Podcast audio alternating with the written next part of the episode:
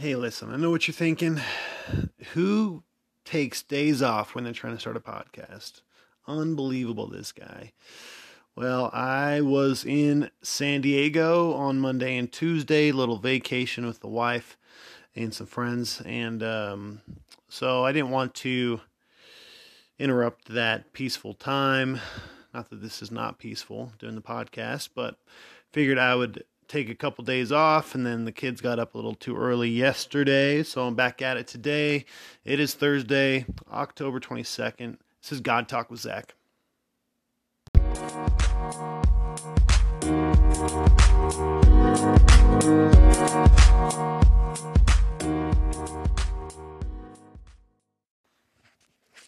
Hey, good morning.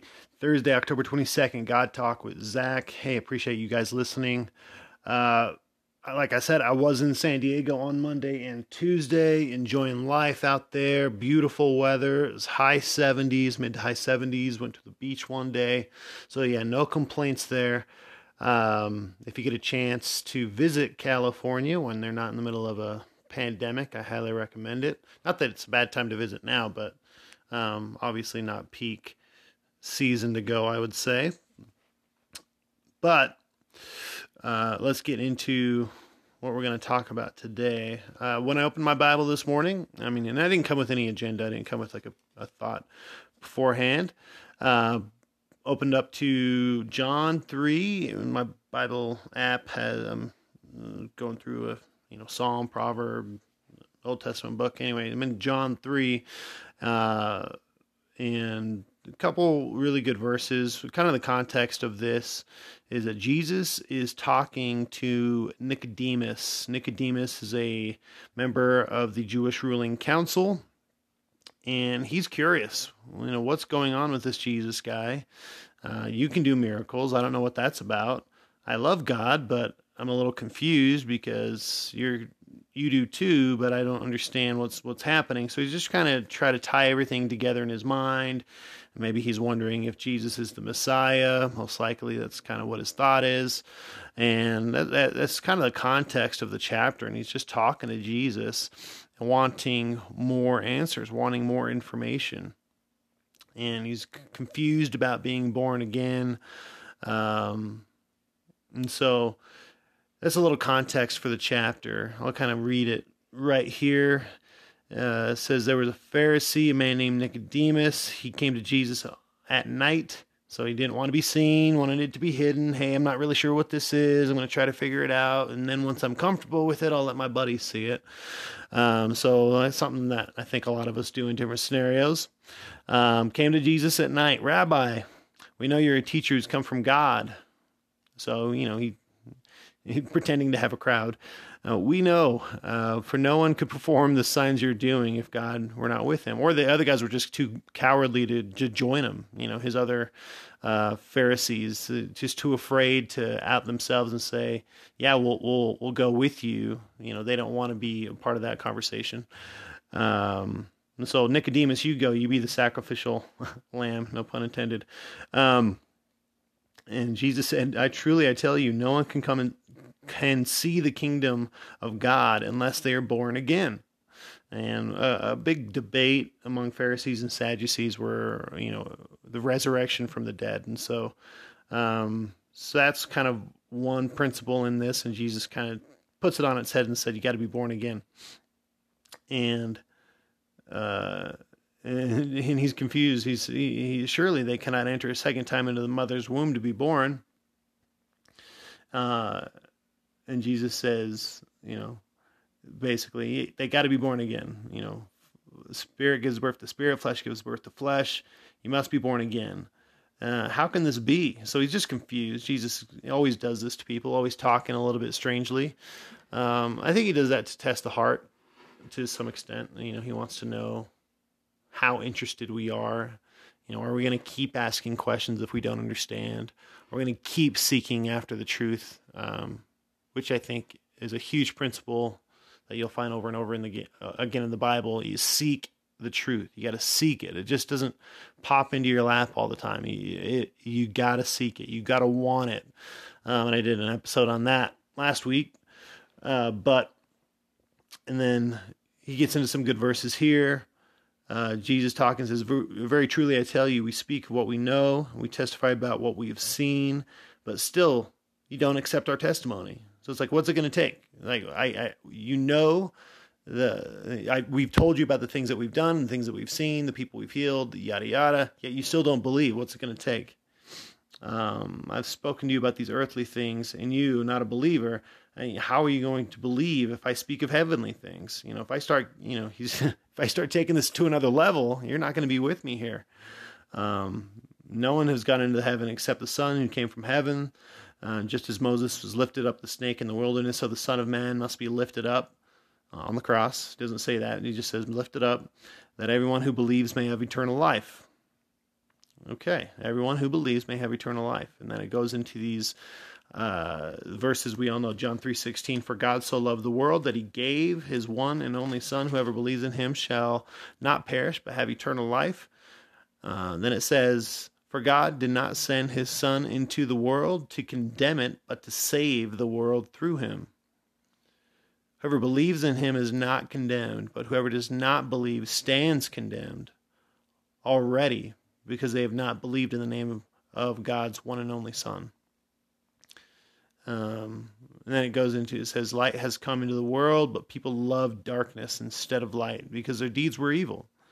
Everyone who does evil hates the light and and will not come into the light for fear that their deeds will be exposed. Whoever lives by the truth comes into the light so that it may be seen plainly and that what they have done has been done in the sight of God. So you, you start seeing these intersecting metaphors that God likes to use.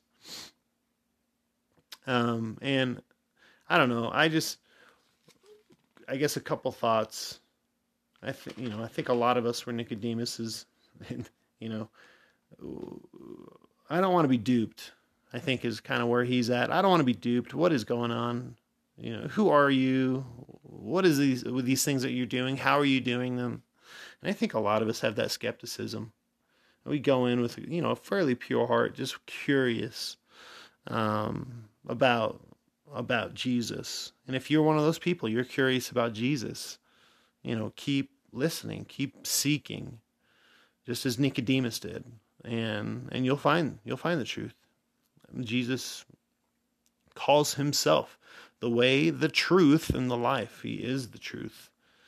Anytime that you pursue truth, you're going to find Jesus somewhere in there. That's just how it is. He is all that is good. Truth leads to the light. And there in him and in Jesus there is no darkness at all, as we know in First John. So I mean it's all tied together. You know, he takes these metaphors, ties them all together because he is all those things. He is all that is good, all that is uh, loving, all that is truthful. Um, that is Jesus in a nutshell. Um, verse 16 For God so loved the world that he gave his one and only Son. Why did he give him? So that whoever believes in him shall not perish. So we were destined to perish. Destined. I mean that that was that was our that was that was where we we're going. Destined for perishing. that's, that's kind of that's and it's because of sin. It's because God created and Satan counterfeited. God created, Satan came in, screwed it up, brought sin into the world through Adam, and so because of that, we're sinful and therefore destined for perishing. And so God came in to save it. Ever since that day in the garden, God had a redemption story planned through the annals of time, knew that Jesus was coming. Obviously, obviously he knew. But and then started writing about it and started giving these little principles, just like Isaiah and Abraham. Abraham, go sacrifice your son on the altar. And that's totally uh, a parallel to what Jesus has done for us. Uh, for God so loved the world that he gave his one and only son. Whoever does not believe in him will perish, will not perish but have eternal life. And he didn't send the son into the world to condemn it. It's not like he came in looking for rule breakers. You know, that's not what he did. He came in to reconcile his children to God. He wants to reconcile all of us to him. What a good thought. What a, what an amazing principle. Just think about any relationships in your life that maybe aren't repaired they're damaged people that you're mad at, or people that may be mad at you, or you know, just unforgiveness. Uh, you just haven't worked it out. You haven't talked. You haven't called them. You haven't talked. There's no reconciliation there. And he says, I came in to the world to reconcile, to save the world through him. That's just how he is. That's the God that we have. He wants to reconcile hearts, he wants to reconcile friendships, relationships. God does not come in to destroy, he comes in to create. He comes in to continue.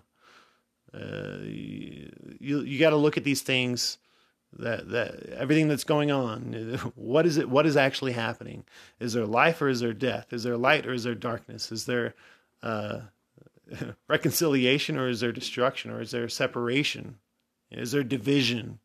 What is actually happening? And then you can start to see the wedge. And and you can tell which side. You can tell the sides because of the result because of the fruit. You got to be you got to be astute to that. You got to be looking for those things in life because they're they're everywhere. Everywhere. Is this trying to trying to bring me life or is it trying to bring me death? Is it trying to bring me closer to god or is it trying to separate me from god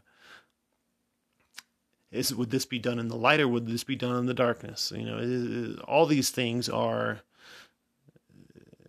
principles that you're going to find over and over again in the bible and it's just an easy way for you to detect where the truth is light has come into the world, but the people loved darkness instead of light. Their deeds were evil. That's us. That's us. Our deeds are evil. We like to do things that are not holy in His sight. Um, His grace is so abundant. You realize when when Jesus died, He died for all. That's why He had to die. He had to die for all sin.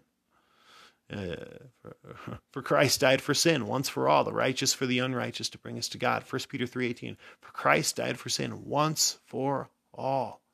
He washed us with his blood. He washed us, made us clean. When when when the Father looks at us, all he sees is the blood of Jesus and he says, you know, child, welcome.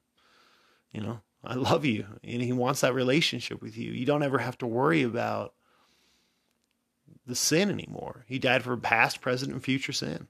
It's all taken care of. That's why he came. That's why he came. Don't miss these good things. Do not miss the fact that he came to reconcile. I did not send the Son into the world to condemn it, but to save it.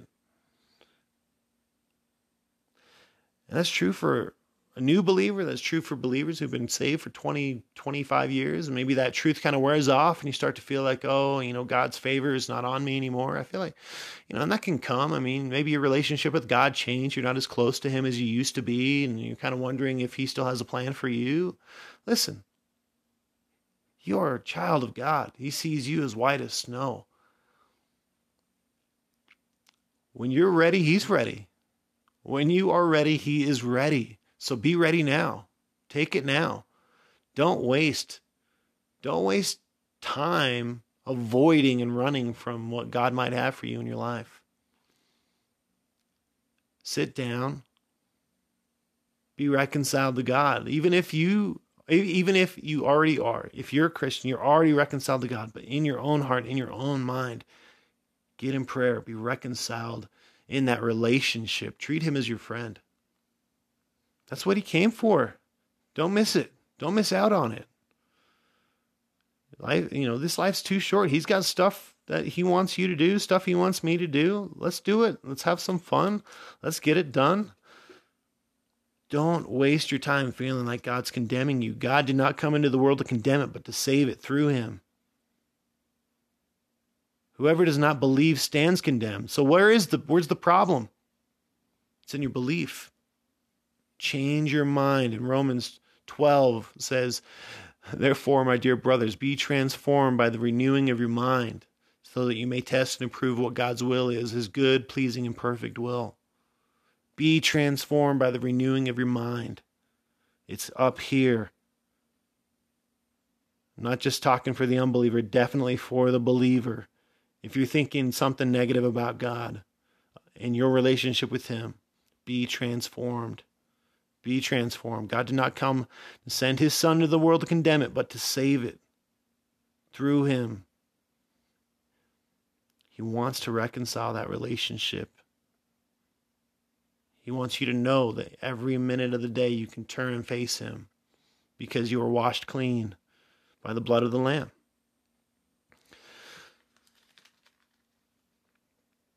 That's John 3. I recommend reading it. Read slowly. When you read the Bible, read slowly. Read it multiple times because you'll you'll grab truths out of it. Read slowly, read it multiple times. Read the same thing multiple times and just ask God to help you hear it. You have the Spirit. He can help you. All right, glad to be back uh, Thursday, October 22nd. Appreciate you guys. And uh, we'll talk again tomorrow. Have a great day.